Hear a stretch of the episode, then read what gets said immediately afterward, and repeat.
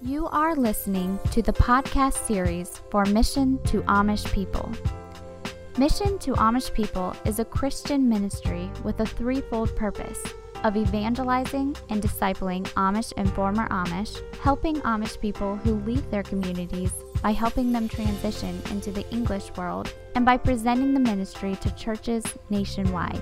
You can find out more about Mission to Amish People by going to their website at www.mapministry.org. This podcast is a five part series showcasing the testimony of Glenn Yoder. This is part five of five. When I was two years old, I contacted the dreaded disease of polio. That was in 1952. You see, in 1955, the vaccine came out.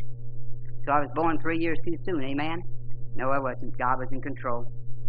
But at that time, polio was a household word, but it was a hush word.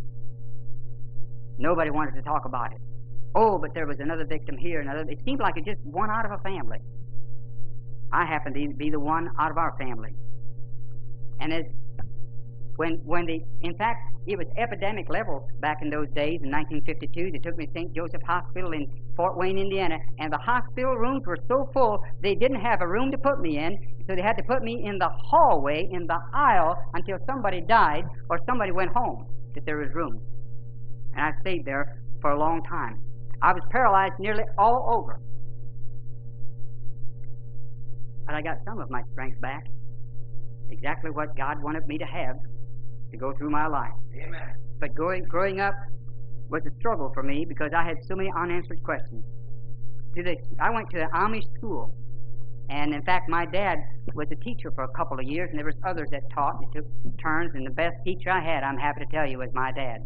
He was good. He was a wonderful teacher. And uh, he, he failed me when I was in the third grade, but he didn't call that. He said, Son, you just need a second chance, okay? And so. and that made school so much more interesting. And by the way, some of you, your school that you send your kids, they can't fail them until they're, uh, what is it, eighth grade or, or way up. They, they can't, it's against the rules, against the rules. So regardless how poor they are, they'll push them on. You'd be smart if you see they're not making it to hold them back yourself. But I had some struggles in trying to figure out why I was different than anybody else. All the other little boys could run and play, and I would just hobble along. You see, I wanted to be a part of everything, but because of my limitations, I just couldn't be. I tried as much as I could, and when they said, How many want to go out and play ball? I was one of the first to volunteer. I wanted to be a part of it. But when I got out, when they chose sides, it kind of took the wind out of the sails if you're always the last one chosen. And sometimes they even bargain with each other as to who would take, you know, if you take him, you can go up first to bat. About that time, I said I wasn't feeling too well. I just went to the sidelines, just watched the game. But I was pretty bitter in my heart, wondering what it's all about. And as a teenager, I knew that I did not want to go through life single. But as a polio victim, I didn't hold out very great chance for me to get a beautiful girl for a wife. You see, in the Amish culture, great emphasis is put on physical strength because that's what it takes to make a living. Well, guess what? I just didn't have it. I can't raise my hand above my head about like this. And I walk with a limp, and I wondered what would become of me. I doubted that a pretty girl would ever have me. Can you imagine my surprise? Can you imagine my exhilaration? Can you imagine my joy? exuberance. I wish there were some more words I could think of. When Ida said yes to me, huh? You say you're surprised she did it. Well, I was too. when we started going together, I'll guarantee you, the sun shone brighter, the sky was bluer, the grass grew greener, even the food tasted better. Amen. And I'll be quite frank with you, I'm still not over it. I still marvel Sometimes I tell her, I look her right in the face and I say, honey, I'm so glad you married me. Amen. If you wouldn't, if I would still be at home. Now, I thank God I grew up in a, in a happy home. I had a good childhood. I just had to figure some things out that took a while. But my wife added so much to my life. I had to I had to say that. You see, the Bible says, He that findeth a wife findeth a good thing. It's talking about a godly woman there. It's talking about the Proverbs 31 woman. And I would like to tell you that's a perfect description of my wife. Amen. But the other side of the coin, you know, there is another side to that coin. I would like to just talk to you fellas for a little while. Did you know the Bible? Uh, you, you're familiar with this scripture. You probably quoted it to your wife. That's probably one of the two scriptures you know by heart. A virtuous woman. Her price is far above rubies. Who can find her? A virtuous. Who can find a virtuous woman? For her price is far above rubies. That's good. The next verse says that uh, uh, the, the heart of her husband shall always safely trust in her. She will do him good and not evil all the days of her life. You say, Amen. I wish I'd have me that kind of that kind of that kind of woman. Well, the other side of the coin is this.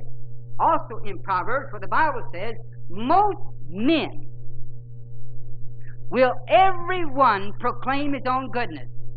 Let me put down that down in your language. Most men brag a great deal about themselves. And then the rest of the verse says, But who can find a faithful man? That's the question. Well, let me tell you something, ladies. There's still some there's still some faithful guys around.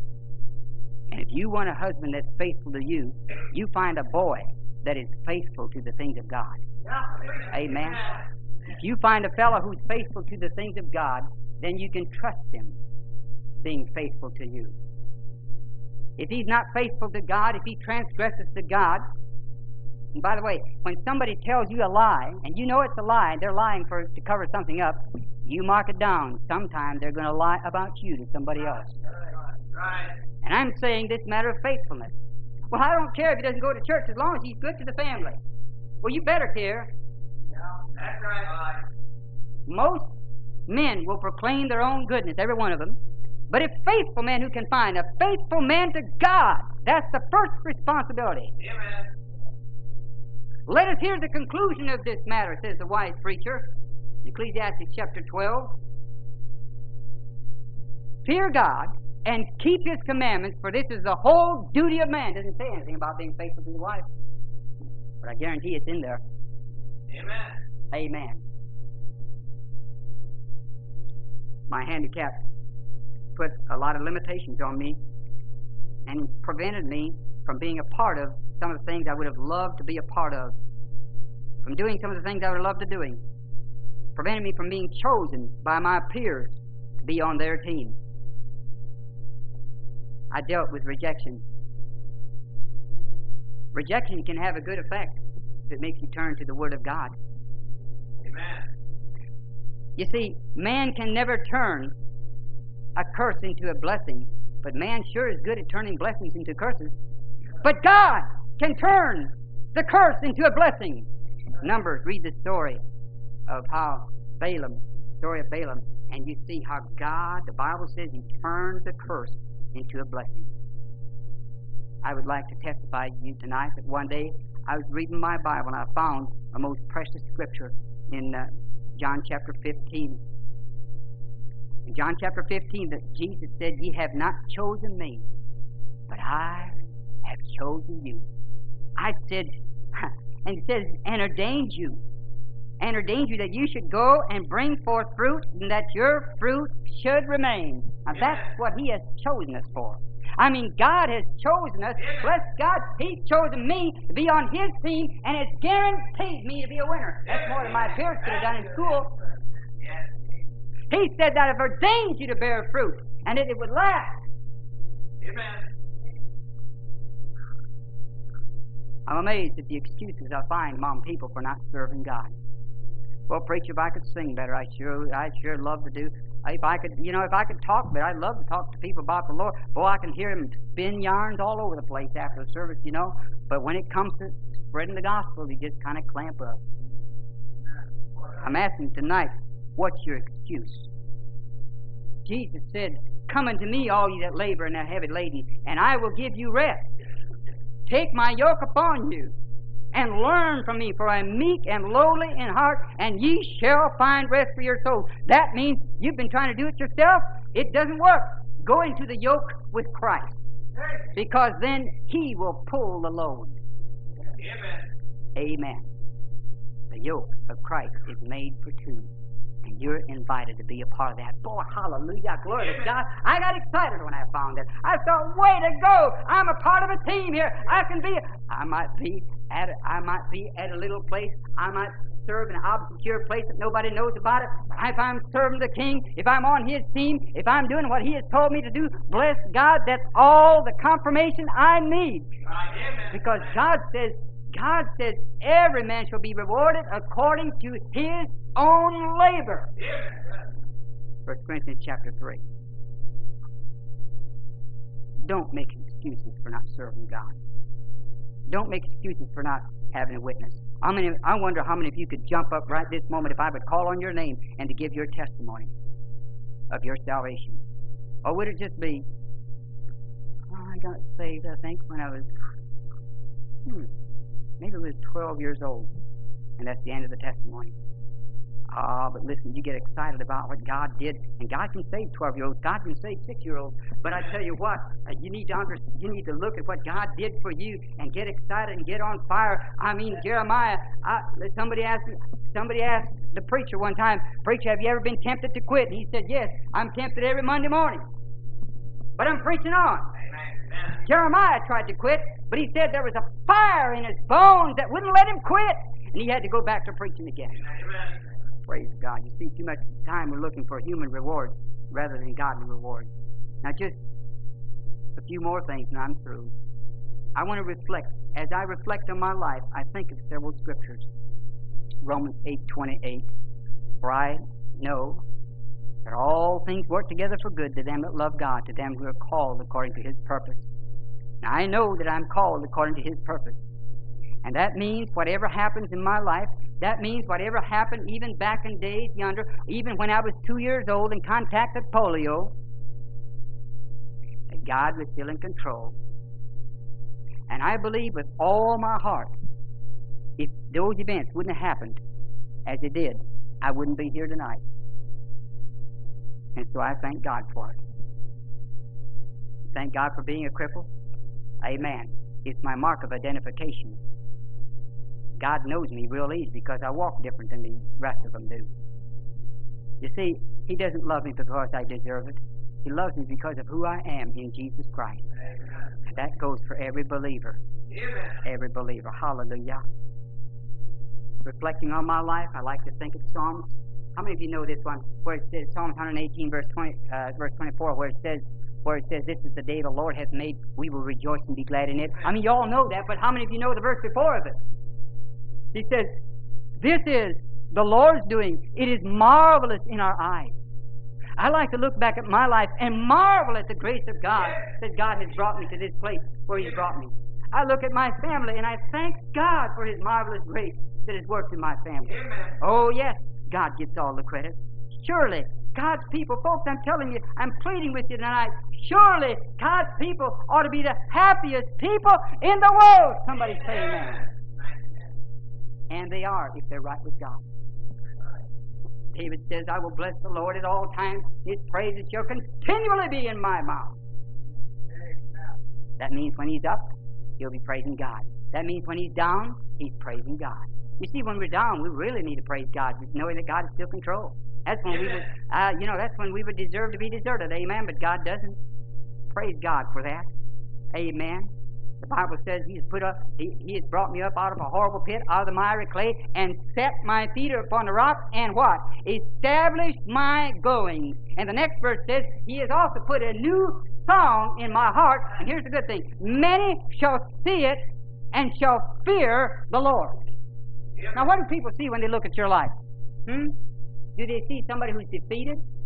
You see, when you are up and out and praising God and living a victorious life, people will look at your life and say, I want to have what they have. Their God is real to them. But too many of us live just like the world, totally defeated. We think like the world, we worry like the world, we fret like the world, and we rejoice at the same things that they rejoice about. That's not a mark of a Christian. Let me just close